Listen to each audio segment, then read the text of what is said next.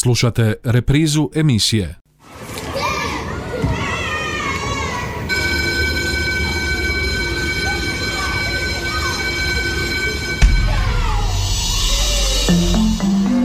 Život škole Školske teme, dileme, zanimljivosti, događanja, problemi, savjeti i talentirani učenici lektira. Lijep vam pozdrav poštovani slušatelji na početku današnje emisije Život škole.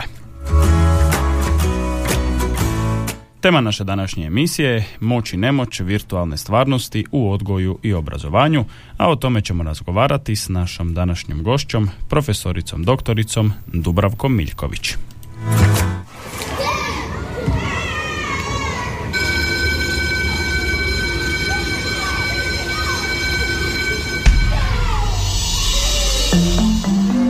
Život škole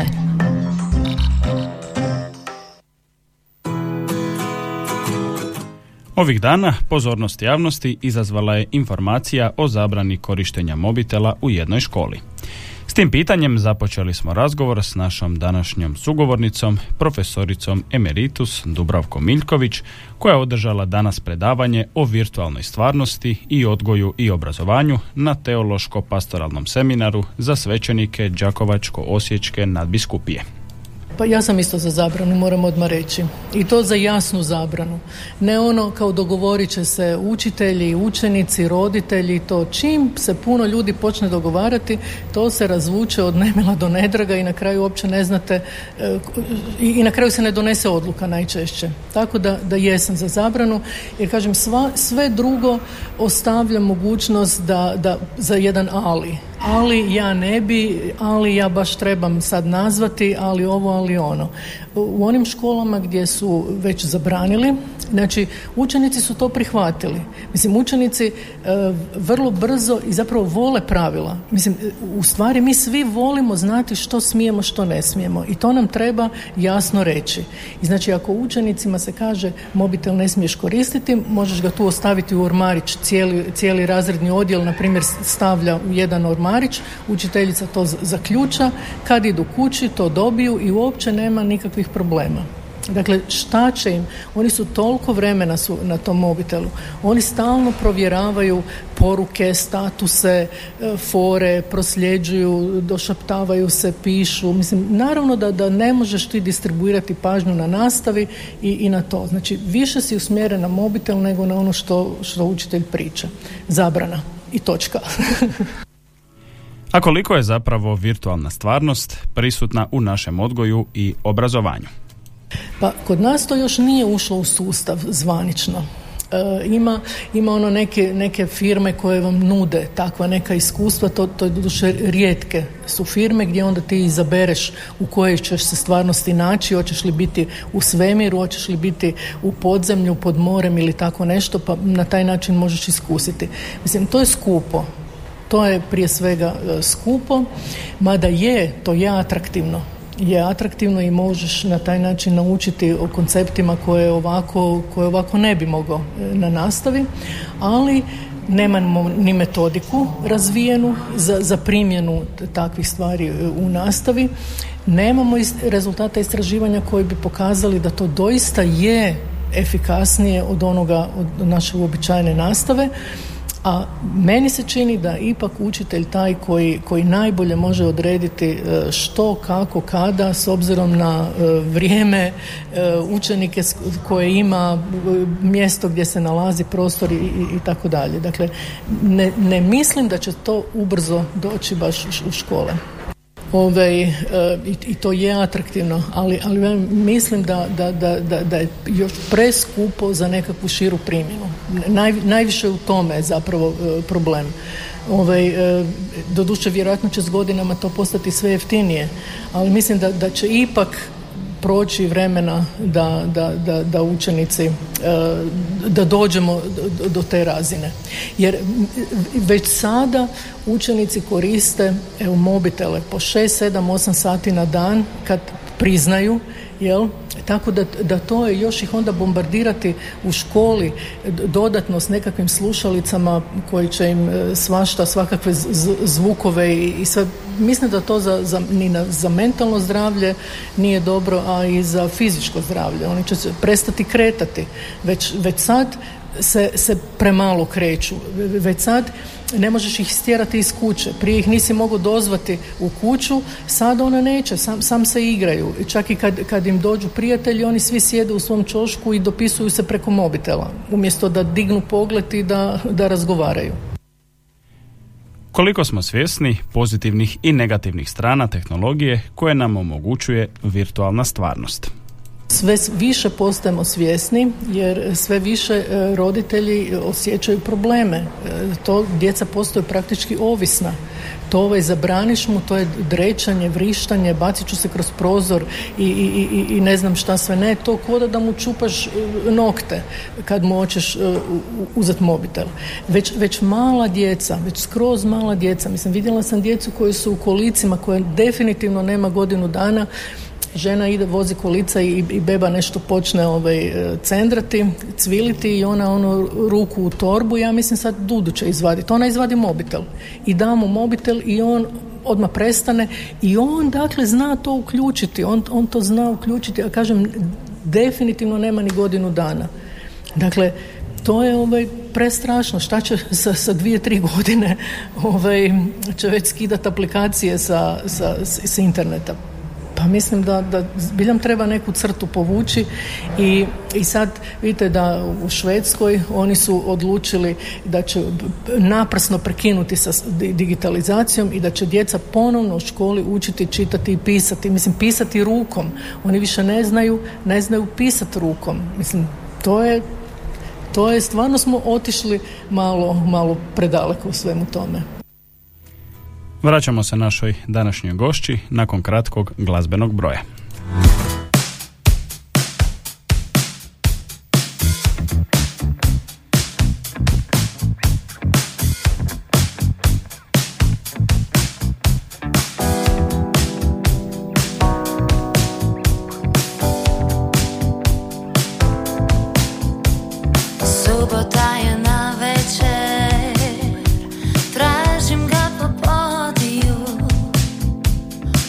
cosa scrivo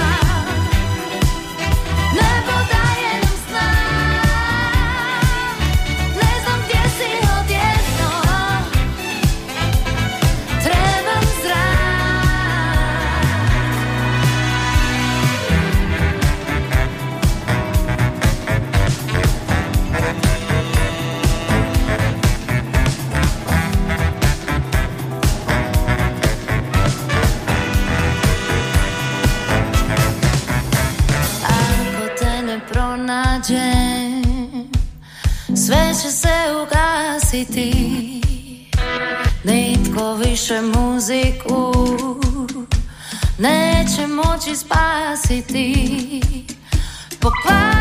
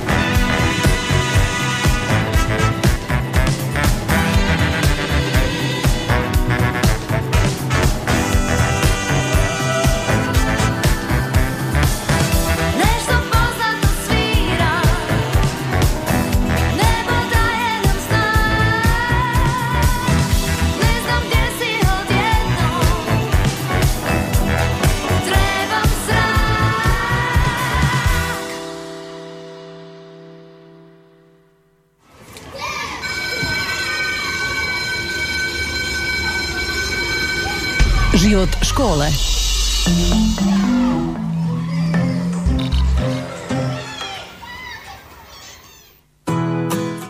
Nakon eh, kratkog glazbenog predaha vraćamo se današnjoj emisiji Život škole. U današnjoj emisiji razgovaramo o virtualnoj stvarnosti te odgoju i obrazovanju, a naša gošća je profesorica doktorica Dubravka Miljković. Ona smatra da je nužno ograničiti korištenje digitalne tehnologije kada su u pitanju djeca. Rekla bi da je to ipak korak naprijed, zato jer će naš mozak se više razvijati, neće nam mozak atrofirati, tako da ne bismo mogli reći da je, da je, da je korak natrag. Nekad su bile ono predvježbe pisanja, crta, tanka, debela i, i to dalje. Mislim, sad, sad nema, nema toga. Mislim, Dakle, maturant je ono pisao, maturalni rad pisao je sve velika slova, vjerojatno zato što, što nije znao napisati pisana slova. Mislim, stvarno su stvari otišle malo ove, u smjeru koji neće na dobro ići. Ne bi ja sad tu bila nekakva zloguka, ovaj, ne znam šta, ali e, kako povijest pokazuje da nije uvijek sve ono što mislimo da, da, da je dobro, da će, da će dobro i završiti, da će, im se, da će nam se dobrim i vratiti. Tako da treba ipak biti oprezan. Tko su glavni subjekti obrazovanja u kojem će se voditi računa o utjecaju virtualne stvarnosti, pitali smo profesoricu Miljković. To ne može ići samo od jednog subjekta. Mislim, to treba se stvoriti takva klima općenito ovaj, u, u društvu. Jer ako ja sad kao jedini učitelj, na primjer, sam protiv toga ove, u zbornici i tako, pa nikome neće e, poslušati. Znači, ako svi drugi su za, odustaćeš i sam od, od, od takvog nečega. Dakle, važno je da svi shvate da, da, da je to mogući problem i da, da onda svi krenu ono napadnu taj problem iz svih oružja ove, a ne da pustimo da se, da se tak razmaše. Mislim, ali definitivno bi učitelji trebali biti predvodnici toga. Ove, ali da bi uopće učeni, učitelji ostvarili tu, tu svoju ulogu, mislim, pokazuje se dakle da je e, unapređivanje efikasnosti učitelja e, najvažniji faktor opće u, u, u zapravo u dobroj u, u, u tome da, u, da učenici postignu što bolji uspjeh. Dakle, najvažniji od svega je učitelj. I da bi on to takav mogao biti, mi prvo moramo poboljšati socijalni status učitelja. Zato da bismo dobili u taj poziv one najbolje. A ne da ti najbolji, zato jer mogu izabrati sve, onda izaberu područje u kojem će više zaraditi nego u ovome, nego, nego u učiteljskom pozivu, jel? Ali kad bi imali dobre plaće, onda bi znači i ti najbolji išli, izabrali bi e, učiteljski poziv, pogotovo ako ga vole, jel? Dobro ih jako educirati, znači primarno njihovo obrazovanje, ono e, temeljno i kasnije u stručno usavršavanje, cjeloživotno obrazovanje i onda pustiti učitelja da rade svoj posao. A mi im stalno ovaj, jašemo po glavi sa proštenjem, stalno im tražimo te ova tablica, te ona tablica, te napiši ovo, te ovaj pravilnik, zato jer možda 5% njih ne, ne ocjenjuje kako treba, onda se donese pravilnik koji onda svima baci kamen u kotače, da tako velim.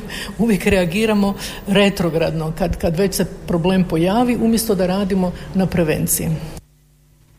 U sveopćoj relativizaciji svega i svakoga danas ni obrazovanje nije na cijeni, smatraju neki, a može li se bez takvih autoriteta graditi budućnost ili se otvara era nekih novih autoriteta? E pa sad, to je jako komplicirano pitanje, ove, jer kad bismo rekli ko je danas autoritet? Ko je sad recimo u našem javnom životu e, da, da, da ti kažeš svom, svom djetetu evo ga marljivo uči, radi i onda ćeš biti ne znam ministar ili, ili, ili tako nešto i onda ne znam svako malo neka afera Mislim, pa kako ćemo mi cijeniti e, te ljude? Mislim, i onda, i onda kad, kad tako postaviš stvari i kad tako vidiš, onda učenici misle pa zašto da se, zašto da se uopće trudim, zašto da uopće e, nešto radim. I, i ispada da ono, ako, ako puno radiš, onda s tobom nešto nije u redu. Ove, jednom sam vam imala na, na ispitu e, dođem ja, znači zakazan ispit ja dolazim i, i grupa studenata stoji i priča i jedna studentica kaže ajme ljudi nisam ništa naučila kako ću ja pasti. Nisam stigla i sve nešto u tom smislu. I dobro, naravno čim su vidjeli da ja dolazim oni odmah prekinu. Ja njih uvedem znači, u učionicu, razmjestim ih onak dovoljno daleko jednog od drugog i, i sve to. I sad dam, podijelim ove listiće s pitanjima i kampiram pored te studentice jer je ona ovaj, rekla kak nije ništa učila, a ona piše li ga piše. Ja sam mislila, pa, pa kak, kak je, kako ništa ne zna, što su tako lagana pitanja. Dakle, ja sam jedva čekala da ja pročitam to što je ona napisala. I ovaj, to je, ona je napisala za odličan. I sad je iza toga usmeni ispit i ja kažem, čujte, ja sam vas čula da ste rekli tamo kak niste niš učili i ja sam sad mislila da to ili ćete mi podvaliti nešto što ste već prije napisali ili tako nešto, pa kako ste onda napisali za pet? Veli ona onako, ovaj, pa znate, bilo me sram reći da sam učila. E, pa ja sam htjela iz kože iskočiti. Mislim, znači, e, nije te sram reći da si varao, prevario nekoga, ukrao nešto, e, istuko nekoga i sve to nije sramota. Mislim, to odmah se kad tak nešto napraviš, nađeš se na naslovnim stranicama svih novina, u medijima si i to nešto dobro naučiš, vratiš se sa zlatnom medaljom sa olimpijade znanja, niko ništa. Niko ništa, mislim, i, i, i ona, znači ona, sramota te reći da si učila. Pa mislim, pa, pa gdje smo mi otišli? Pa to je stvari su gore nego, nego, nego što sam se ja i bojala. Mislim, pa, pa kako te može biti sram reći da si učila? Još idemo na jedan kratki glazbeni predah, pa se vraćamo u finalnom dijelu današnje emisije Život škole. Ne zaboravi, ne zaboravi, kad se riječi istope, kad pobjesne Istina kad ne stane U moru laži potone. Sjeti se Život je kratak nikada Ne možeš natrag. Svaki dan Živi kao posljednji Ne zaboravi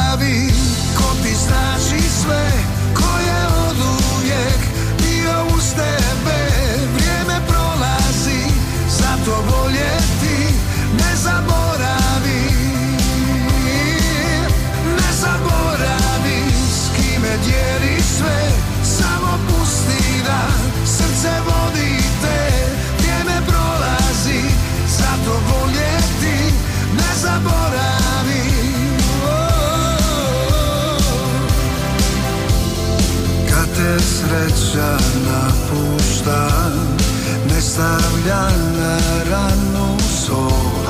Vrijeme niko ne prašta Potraži lijek za svoju bol. Sjeti se, život je kratak nikada Ne možeš natrag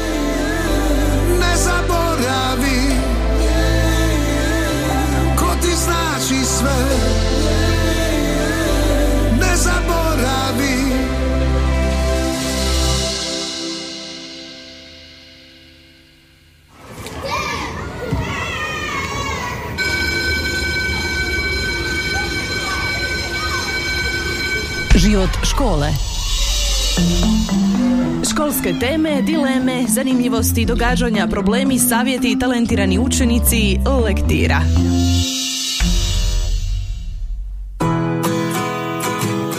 O virtualnoj stvarnosti te odgoju i obrazovanju govorimo u današnjoj emisiji Život škole, a naša sugovornica je profesorica doktorica Dubravka Miljković koja se dotaknula i odgojne komponente djece. To je, to je, to je e, djeca uopće, znači em što mi ne znamo kako će izgledati budući život i, i za što mi zapravo odgajamo i obrazujemo to dijete, mislim to, to je jedan, jedna poteškoća. Druga poteškoća je prepopustljiv odgoj. E, mislim, to je, ja bi o tome mogla pričati dan i noć. Dakle, djeci se sve živo dopušta. Dijete je ono oltar u kući oko kome se svi klanjaju, svi ga, se, svi ga slušaju, ovaj, roditelji ništa, nikakvih zahtjeva prema djetetu nema, dijete nema nikakve obaveze u kući, djetetu se ispunjava sve želje prije nego što ih izrekne. E, ja je onaj prolazim kroz park, tamo klinci sjede s mobitelima kakav ja nikad neću imat, mislim jer ne mislim da mi uopće treba ta, takva nekakva zvijer od, od, od, od mobitela. Dakle, to je ono markirana odjeća Ovaj, I onda te još uvjerava, ali to je kvaliteta. Ma daj, molim te, šta pričaš gluposti, koja kvaliteta za, za mjesec dana će prerast u majicu što si platio 50 e, eura, ovaj, moglo isto tako si kupiti za 5 eura. Mislim, razumijete, totalno, totalno poremećene vrijednosti. Znači, dijete se ne osposobljava za život, dijete se ne osposobljava da samo rješava svoje probleme dijete u, u, na, na, na, igralištu, u parku, djeca se posvađaju, što normalno ono, jedan pospe se s pjeskom, nešti tragedije. Roditelj odmah dotrčava, vrišti, zove ovog drugog roditelja, kakav je to način, ja ću vas tužiti, ne pazite na svoje dijete. Mislim, dijete dobije jedinicu, evo roditelja u, u školu, ništa on ne pita, kako ne zna, kako, kako nije znao, ja sam ga jučer ispitao, sve znao, kako sad nije znao, to zato što ste vi tako strogi pa se on uplašio.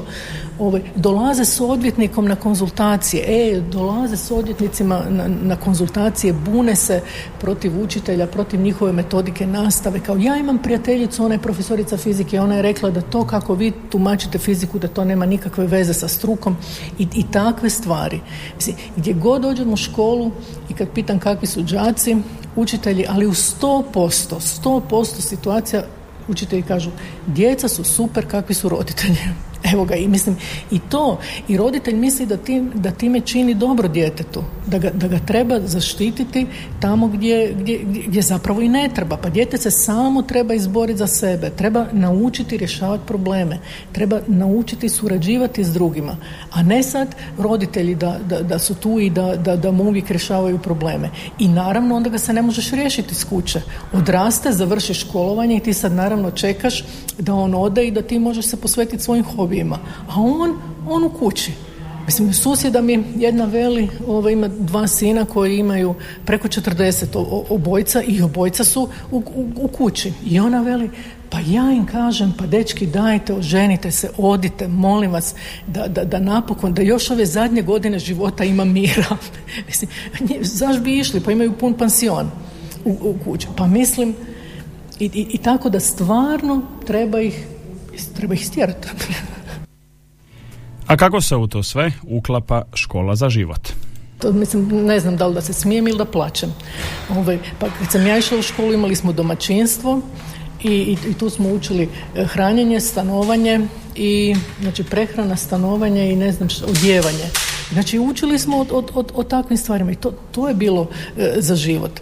E, što kad se razboliš i to, to, to, smo isto sve učili u prirodi i društvu i, i, tak dalje. Mislim pa i šta, šta sad neko treba, ovaj, moram priznati da nisam baš detaljno upoznata s tim programom škole za život jer to mi je bilo onako malo pa šta znam, bila sam ljuta zapravo što, što sad to i to kao nekakvi eksperimentalni programi ili i, i, i takve nekakve ove stvari ne znam, evo nemam komentara drugog a kamo nas onda sve ovo vodi, pitali smo na samom kraju našu današnju gošću. Hm. kamo nas se vodi. Ove, ali e, vrlo mi je neizvjesno, vrlo mi je neizvjesno zapravo kuće nas, e, kuće nas to sve odvesti.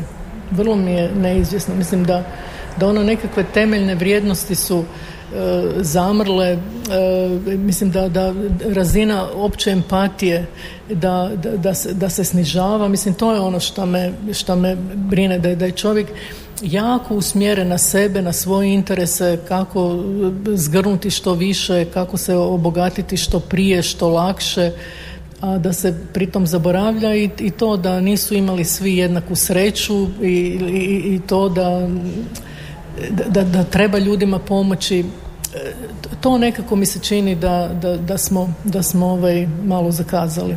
A kuće nas to sve do kraja dovesti, mislim, pazite, izumrijet ćemo, sve nas je manje. mislim... Pesimistično. Pa, mislim, ja sam zapravo ovaj, ono, rođeni optimist. Mislim, ali, ali već ovaj... dobro, sad ovo ste dobro primijetili da je ovo bilo pesimistično. Ovaj, ali ipak ajmo reći pesimist sa oprezom. Ovaj, da, da, ne znam, stvarno, mislim da je teško, da je teško prognozirati ove što će se zapravo dogoditi.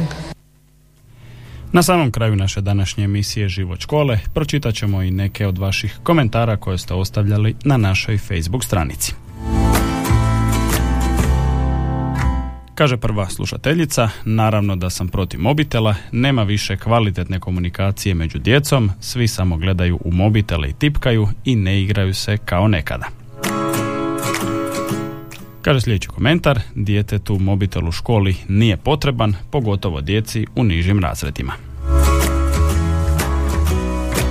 Kaže, smatram da bi trebalo zabraniti mobitela u školama, to jest samo pod nastavom, jer što je sa učenicima koji putuju i nisu iz grada, jedino sam zato da ponesu mobitela u školu, pa da ih koriste za vrijeme odmora ili ako se ne daj Bože nešto loše dogodi i da se mogu javiti svojim obiteljima. Kaže drugi slušatelj, kultura i bonton ne uči se zabranama, škola mu nije kupila mobitel, niti uplatila bon, tako da nema razloga reći kada će koristiti svoj mobitel. Nitko u školi ne igra igrice i druge zabavne stvari koje odvraćaju od sudjelovanja na nastavi. Dok jedan drugi komentar kaže, definitivno treba zabrana, nitko ne prati nastavu, svi su cijelo vrijeme na TikToku. Kao i uvijek, razmišljanja su različita u našim komentarima, a mi smo došli do samog kraja današnje emisije Život škole u kojoj smo govorili o virtualnoj stvarnosti u odgoju i obrazovanju, a naša gošća bila je profesorica doktorica Dubravka Miljković.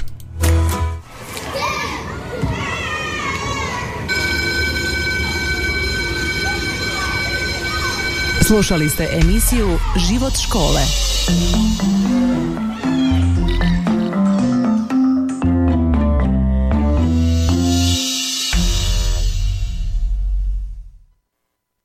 Ovaj programski sadržaj sufinanciran je sredstvima Fonda za poticanje pluralizma i raznovrsnosti elektroničkih medija. Slušali ste reprizu emisije